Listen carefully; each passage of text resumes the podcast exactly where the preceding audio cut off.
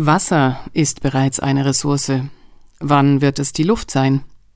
Herzlich willkommen bei Radio München. Kommerzialisieren lässt sich so ziemlich alles. Einfach gelingt das, wenn künstlich ein Mangel hergestellt wird. Der Philosoph Charles Eisenstein, Vordenker für eine unabhängige Lebensweise, meint, das gelte umso mehr, Je weiter das soziale, kulturelle, spirituelle Kapital als auch das Naturkapital der Menschen abgeschmolzen sei und an ihre Stelle ein seelisch-geistiger Mangel träte. Hören Sie hier seine Empfehlung, das Schenken zu kultivieren, um einen Freiraum zu gewinnen, der abseits der ökonomisierenden Gedanken liegt, das beste Angebot und den maximalen Nutzen aus allem zu ziehen. Sabrina Halil hat seinen Text Die Gabe zu geben gelesen. Sie sind einfach nicht abgebrüht. So beschrieb jemand die Menschen, denen er bei seinem jüngsten Besuch in einem Krankenhaus in Costa Rica begegnete. Die Ärztinnen und Krankenpfleger seien so herzlich, freundlich und aufrichtig gewesen, sie gaben ihm sogar ihre persönlichen Handynummern. Rufen Sie uns an, wenn Sie etwas brauchen. Stella, meine Frau, behandelte diesen Mann in einem Ökodorf in Costa Rica, wo wir ein paar Wochen verbrachten. Während der Behandlung verkaufte ein anderer Mann Erdbeeren an der Tür. Als er den offensichtlich kranken Mann sah, erkundigte er sich mit deutlicher Besorgnis nach dessen Gesundheitszustand und drückte ihm aufrichtig sein Mitgefühl und seine guten Wünsche aus. Er war wirklich besorgt. Sein Verhalten war nicht gespielt. Es ist verlockend, diese Art von Aufrichtigkeit dem Nationalcharakter zuzuschreiben, einer Eigenart des Landes, den Traditionen der Politik oder den Ursprüngen Costa Ricas. Ich möchte jedoch eine andere Erklärung anbieten, die vielleicht etwas Licht auf das wirft, was wir in modernen Gesellschaften verloren haben und wie wir es zurückgewinnen können. Denn das Klischee vom einfachen Landvolk, das ehrlich, freundlich und naiv ist, ist nicht auf Costa Rica beschränkt. Die Erklärung ist im weitesten Sinne ökonomischer Natur. Die Geschichte des Wirtschaftswachstums der letzten Jahrhunderte ist eine Geschichte der Umwandlung von nicht monetarisierten Formen des Reichtums, ich nenne sie soziales, kulturelles und spirituelles Kapital sowie Naturkapital, in monetarisierte Güter und Dienstleistungen. Auf die Gefahr hin, dass Sie glauben, ich wolle eine Anti-Geld-Debatte beginnen, werde ich die Umwandlung der einzelnen Formen kurz erläutern. Naturkapital bezieht sich auf den Reichtum an Land, Boden, Wasser und lebendiger Welt. Durch seine Umwandlung werden Wälder zu Brettern, Ökosysteme zu Tagebauen, Erde zu Rohstoffen, Ozeane zu Produktionsanlagen für Meeresfrüchte und letztendlich wird all dies zu Geld. Soziales Kapital bezieht sich auf die Praktiken und Fähigkeiten, mit denen Menschen füreinander sorgen. Seine Umwandlung übersetzt diese in bezahlte Dienstleistungen. Kochen, Kinderbetreuung, Unterhaltung, Heilung, Kommunikation, Spiel und viele andere Funktionen sind jetzt käufliche Dienstleistungen. Vor einigen Generationen gehörten sie zum sozialen Gemeingut, erbracht in informellen Systemen der gegenseitigen Hilfe, des Schenkens und der Wechselbeziehung innerhalb von Familien oder Gemeinschaften. Manche nennen den Prozess ihres Verlustes De-Skilling, Qualifikationsverlust. Kulturelles Kapital umfasst Musik, Literatur, Kunst, Ideen und alles andere, was zu geistigem Eigentum geworden ist. So wie das Land, welches ursprünglich Gemeingut war, nach und nach in Privatbesitz überging, so wurde auch das kulturelle Gemeingut in einzelne durch Bezahlschranken abgetrennte Besitzstände aufgeteilt. Was einst eine gemeinsame Währung war, ist inzwischen in die Hände von Fachleuten und Experten übergegangen. Spirituelles Kapital bezieht sich auf wichtige menschliche Tugenden und Fähigkeiten wie Achtsamkeit, Humor, Fantasie, Kreativität, Freundlichkeit, Großzügigkeit, gesunden Menschenverstand, Initiative, Selbstbewusstsein und Vertrauen. Seine Monetarisierung erfolgt manchmal direkt, Zum Beispiel, wenn die künstlichen Bilder des Fernsehens und des Kinos die selbst geschaffenen Bilder, die wir Fantasie nennen, verdrängen, oder wenn die Scheinabenteuer der Videospiele bewirken, dass die Auseinandersetzung mit Grenzbereichen der Realität unterbleibt. Meistens geschieht dies jedoch indirekt. Passive, depressive, entfremdete und einsame Menschen sind willfährige Konsumenten. Die Umwandlung von Naturkapital und sozialem, kulturellem und spirituellem Kapital in Geld wird von wirtschaftlichen Kräften vorangetrieben, die so tief gehen, dass sie in der Natur des Geldes selbst wurzeln, genauer gesagt des Geldes in seiner derzeitigen Form als verzinsliche Schuld. Es ist darauf angelegt, immer weiter zu wachsen, wodurch die nicht monetarisierten Gemeingüter immer weiter schrumpfen.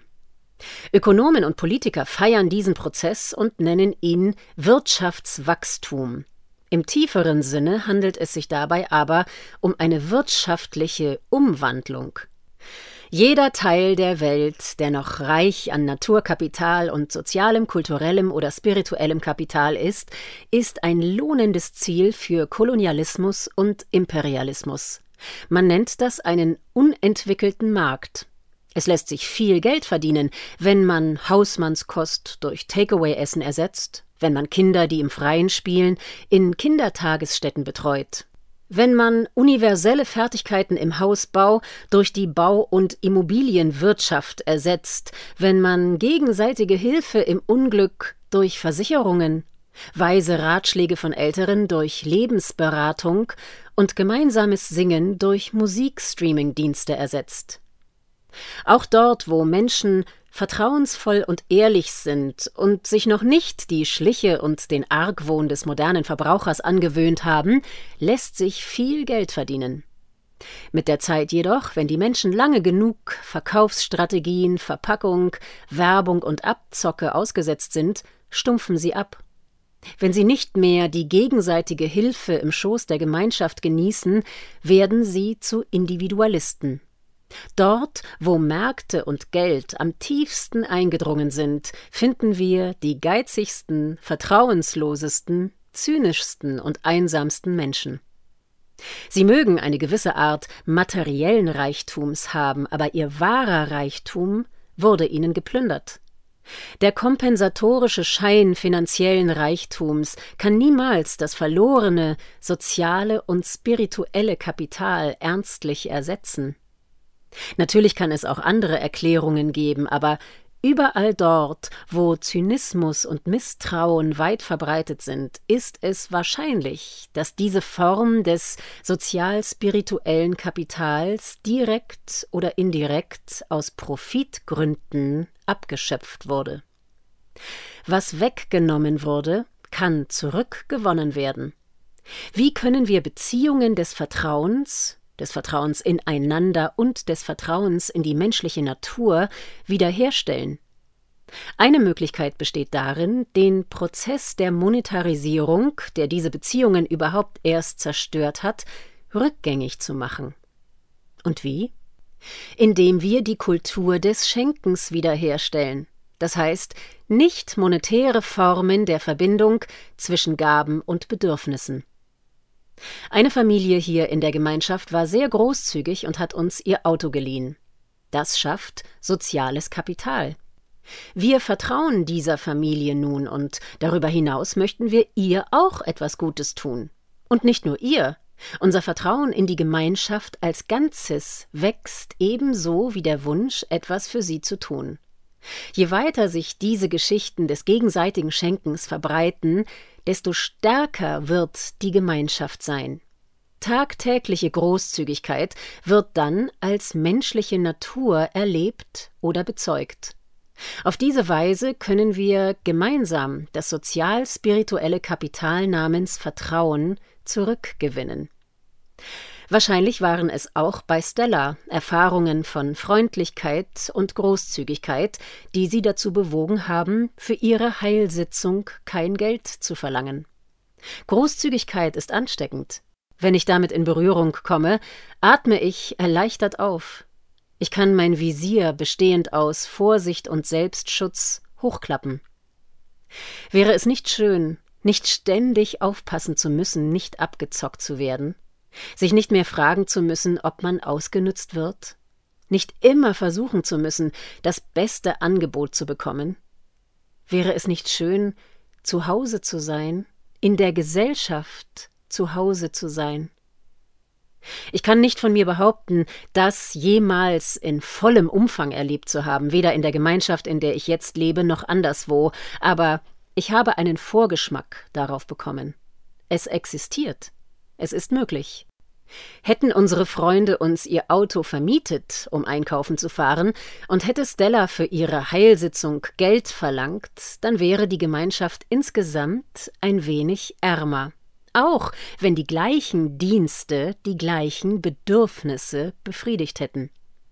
Auf allen Seiten hinge der Verdacht in der Luft, die machen das doch nur wegen des Geldes. Darum geht es denen. Das ist die Quintessenz von Abgebrühtheit. Ich unterschätze keineswegs die praktischen Hindernisse beim Wiederaufbau einer Schenkkultur und der Wiederherstellung des Gemeinschaftsgefüges. Mächtige wirtschaftliche Kräfte stehen uns im Weg. Doch diese Kräfte sind mit unseren eigenen vererbten Wahrnehmungen und Gewohnheiten verbündet. Manches davon ist bereit, sich zu ändern und wird sich ändern, wenn wir die qualitativen Dimensionen und Beziehungen des Lebens wertschätzen, die momentan gegenüber den grellen Farben der Geldwelt verblassen. Die Geschichte, die ich erzählt habe, ist nicht als moralische Zurechtweisung gedacht, dass jemand zum Beispiel Geld verlangen sollte oder nicht. Ich vertraue vielmehr darauf, dass wir, wenn wir den Wert des Verlorenen erkennen und verstehen, wie es verloren ging und wie es wiederhergestellt werden kann, dass wir dann unsere Entscheidungen in neue Bahnen lenken werden. Sie hörten Die Gabe zu geben von Charles Eisenstein, gelesen von Sabrina Khalil. Charles Eisenstein ist Philosoph und Vordenker für eine unabhängige Lebensweise. Zuletzt erschien von ihm das Buch Klima, eine neue Perspektive. Weitere Informationen erhalten Sie unter charleseisenstein.org. Mein Name ist Eva Schmidt. Ich wünsche einen befreiten Tag und Abend. Ciao, Servus.